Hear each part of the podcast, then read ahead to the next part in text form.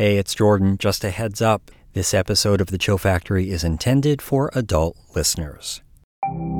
Sex is a journey, it's not a destination. And there are some cultures and groups of people that really focus on the togetherness part and not on did both people have a mind blowing, earth shattering, firework provoking orgasm.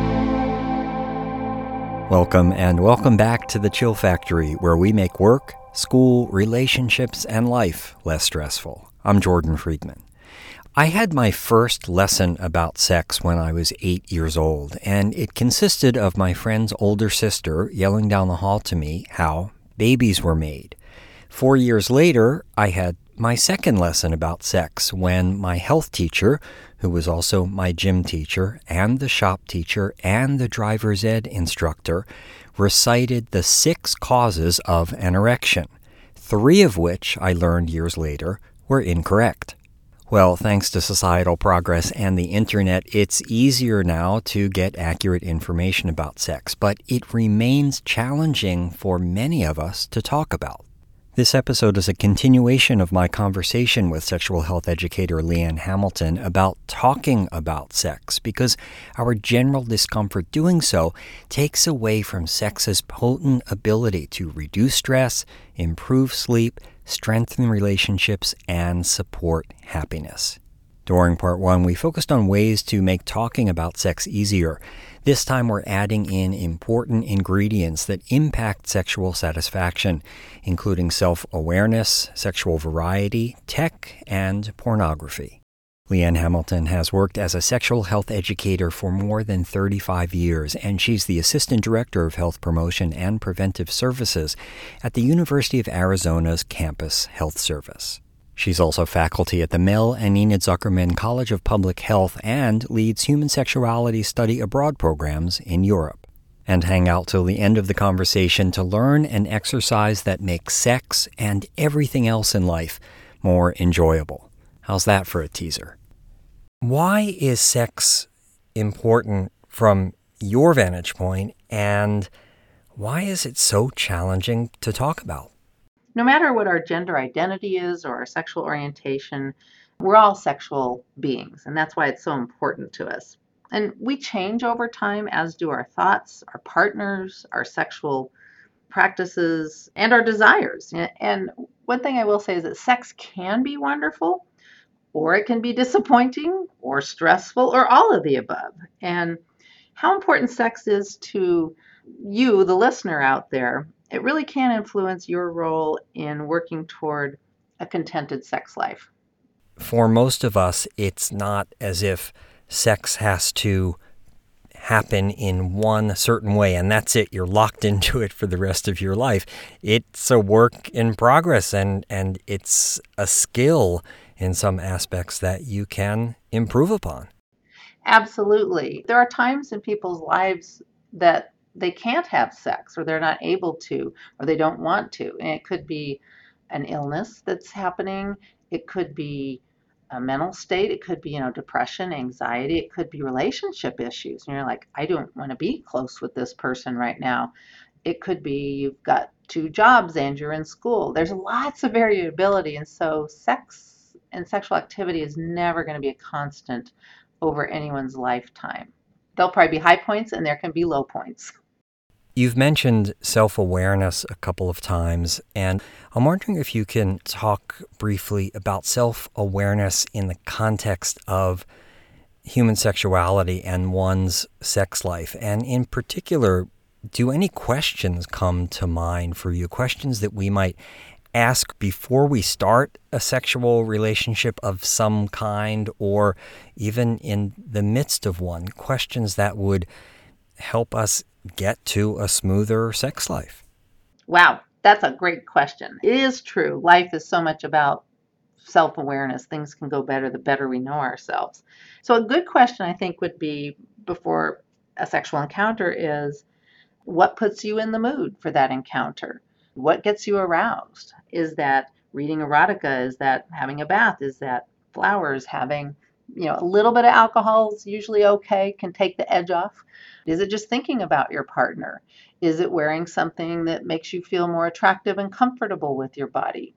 The most important sex organ in any of our bodies, it may not be the ones you're thinking of, whether you know that's genitalia or breasts or lips or the usual things, it's our brains and how we behave with another person when we're in an intimate experience.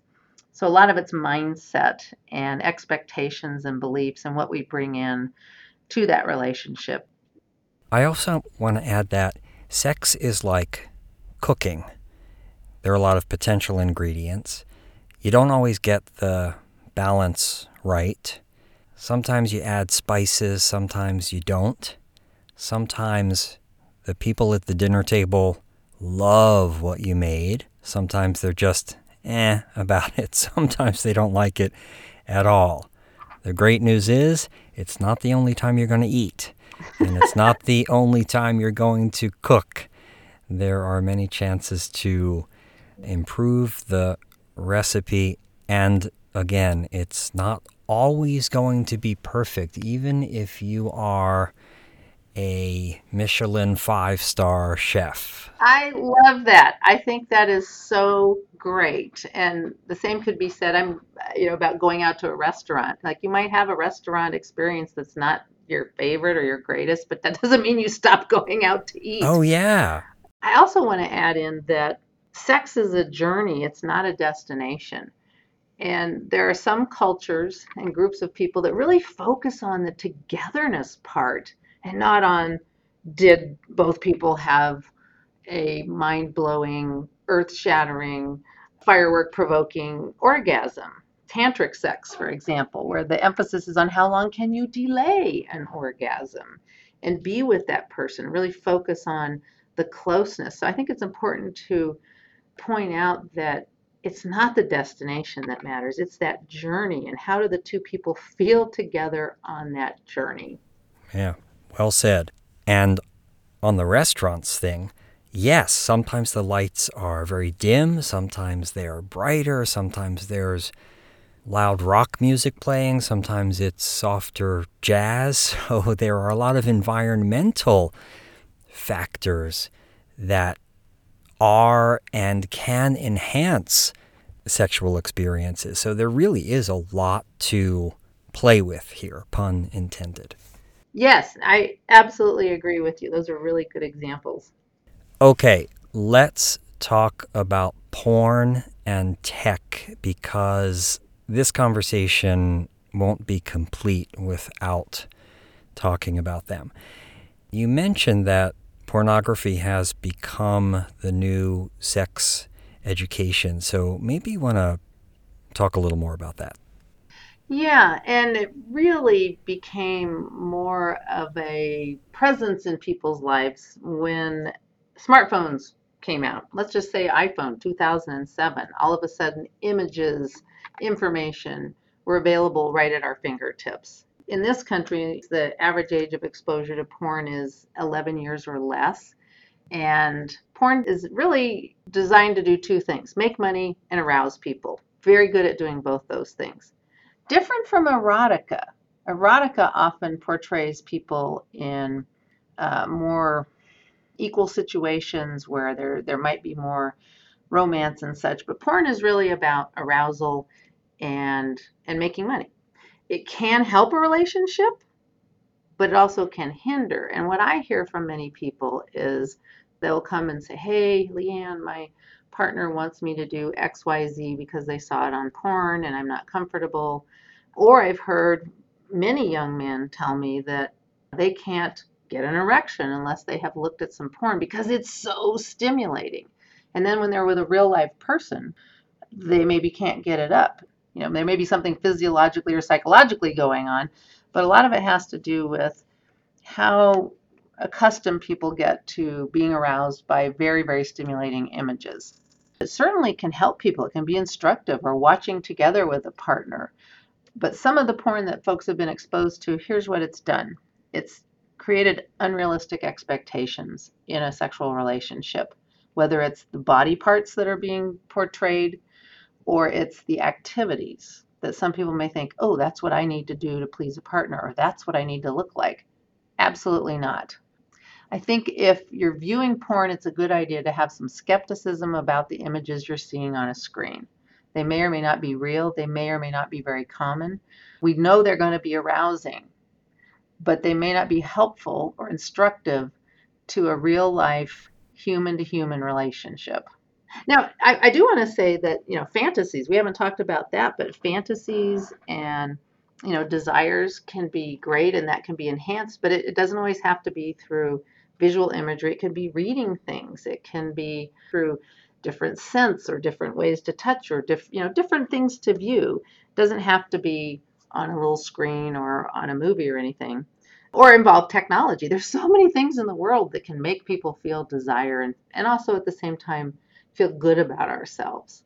Then maybe it can help fulfill desires that would be otherwise unreachable. So fantasy can be a good thing i think the important thing is to keep in mind is this enhancing my relationship or is this harming my relationship? And so to use it to your benefit rather than have it break you down and you feel worse about yourself or your partner. And Lee Ann, what about tech? We are living in this incredible technological age that is allowing so many more things in all areas of life to happen, including sex. Yeah, and for some they would say I want to have just, you know, a relationship with a real live person, but in some cases with distance relationships, um, also with uh, disabilities, different folks of different abilities. There's all kinds of devices that can help enhance sexual experiences, whether that's vibrators, whether that's a, a, distance kind of a thing that can stimulate somebody from across the world, or whether that's looking at imagery that can be helpful and beneficial. So keeping it in a context of is this good? Is this improving things? Is it helpful or is it not? And let's not forget about video sex, especially mm-hmm. for people who are in long distance relationships.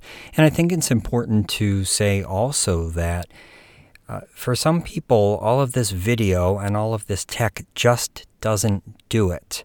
They yes get more interested, they enjoy it more, they get more aroused being in the presence of another human being, similar to Zoom meetings, right? and presentations online. It just doesn't cut it all the time or ever. It's the in person energy, the looking someone in the eyes, the being able to touch someone if that's what two or more people want to do. So it's important to acknowledge that as well. Exactly. And for some people, yeah, it's a great addendum. It's a great um, supplement to what's going on in other people. You know, it's okay. It's okay if you don't like to masturbate. It's okay if you don't want to use vibrators. It's okay if you don't want to use technology or, or view different things. But it's also very okay if you want to do those things. And that's the beautiful thing about sexuality is there's a spectrum and it can also change. Maybe next month you don't want to do this, but last month you did. That's okay. We're constantly in the process of development and change, and hopefully we don't ever become static. We need to continue to change and grow, and that's that's what's beautiful about it. You have the great benefit, Lee Ann, of having worked in this field for many years, and I'm wondering if over that span of time, you have observed different concerns. Have those concerns morphed into something else over time?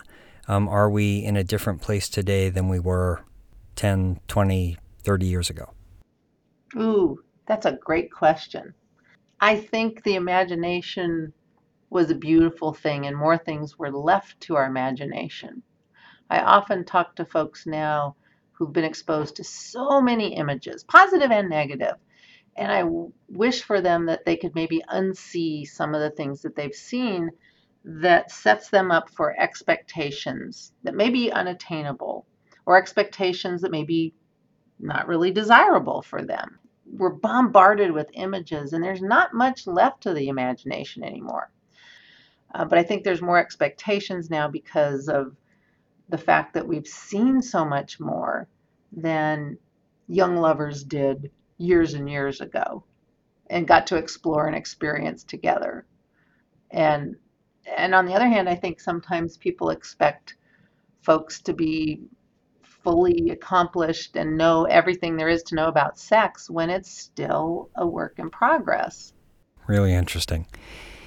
Lee Ann, before we part, is there one overarching piece of advice that you would give our listeners, give the world when it comes to sexuality? And I know that's a big question because there's so much to talk about. We need to start talking to our kids about relationships and love long before we do because too many people grew up not knowing about a very basic human function. And we're all sexual beings. And the more we know about how our bodies work and how to uh, respect boundaries, communicate needs, the better off we will be. The more we know about what's healthy, what's normal, what's possible, what's good for us, the better sex we can have, the better informed we can be. And the fact that people find out about sex, it doesn't make them want to go do it. Sometimes they're like, hmm, I'm not ready for that, or I need to think about that. So I think it's great that you're having a discussion about how to talk about sex. And I would encourage your listeners to talk to the people in their lives, whether it's a partner, it's a sister, it's a niece, it's a grandchild, it's an uncle, you know. It's okay to talk about this, and we need to do it more. Lee Ann Hamilton, sex educator and health educator extraordinaire, thanks so much for coming by the Chill Factory and helping us talk about sex. You bet, Jordan. Thanks for having me. Lee Ann Hamilton is a sexual health educator, and you can learn more about her in the show notes or on our new and niftier web presence at thechillfactory.net. You'll also find episode 40, which is the first part of this conversation Good Sex Reduces Stress.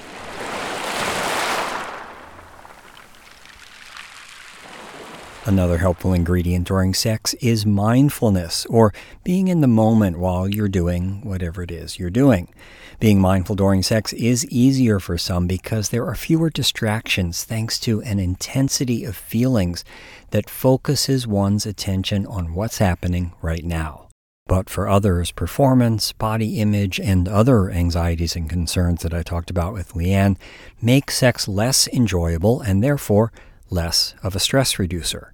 Here's an exercise you can do to build your mindfulness muscle. It's not sexual, but it can definitely be applied during sex or while having conversations, listening to music, exercising, or doing just about anything else. It would be helpful to have a drink of water or a bottle of water, and if you don't have that, you can use your imagination and then try the exercise the next time you have something to drink. Slowly bring the glass or bottle to your lips and just focus on what the object feels like against your mouth. Now, just take a little bit of the liquid into your mouth and focus on what it feels like on your tongue. Is it cold, refreshing, room temperature, enjoyable?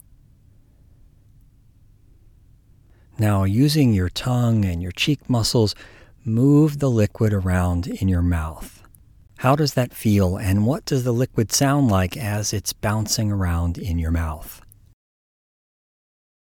Now, swallow the liquid and again focus on what it feels like as it moves down the back of your throat. I'm guessing that you don't drink or have sex or do other stuff with that level of attention. Few of us do. But I'm hoping that you felt and saw how paying attention in this way can increase the enjoyment and intensity of experiences. Being mindful is not so easy or natural, especially with all of today's distractions. But practicing mindfulness can make it easier and therefore more beneficial. Mindfulness is just one of the 10 stress and anxiety reducers I teach during Quick Calm, my self paced video workshop that will be 40% off during December 2022. Why? Because Quick Calm makes a great holiday gift for you and for stressed people in your life. And if you're a coach, teacher, counselor, or another type of helping professional, my Stress Coach U self paced video course will train you how to use and teach stress and anxiety reduction techniques to others to make your work with them more successful because stress and anxiety get in the way of learning and progress. Stress Coach U will also be 40% off during December 22, and we'll put links to both Quick Calm and Stress Coach U in the show notes. Use the coupon code December22, all lowercase, at checkout to get your 40% discount. It's quitting time for this episode of The Chill Factory. I'm Jordan Friedman. Thanks so much for listening. Be sure to follow The Chill Factory wherever you listen to your podcast so you'll know when new episodes are available. And there's always more at thechillfactory.net. And as Andy Warhol said, everyone needs a fantasy.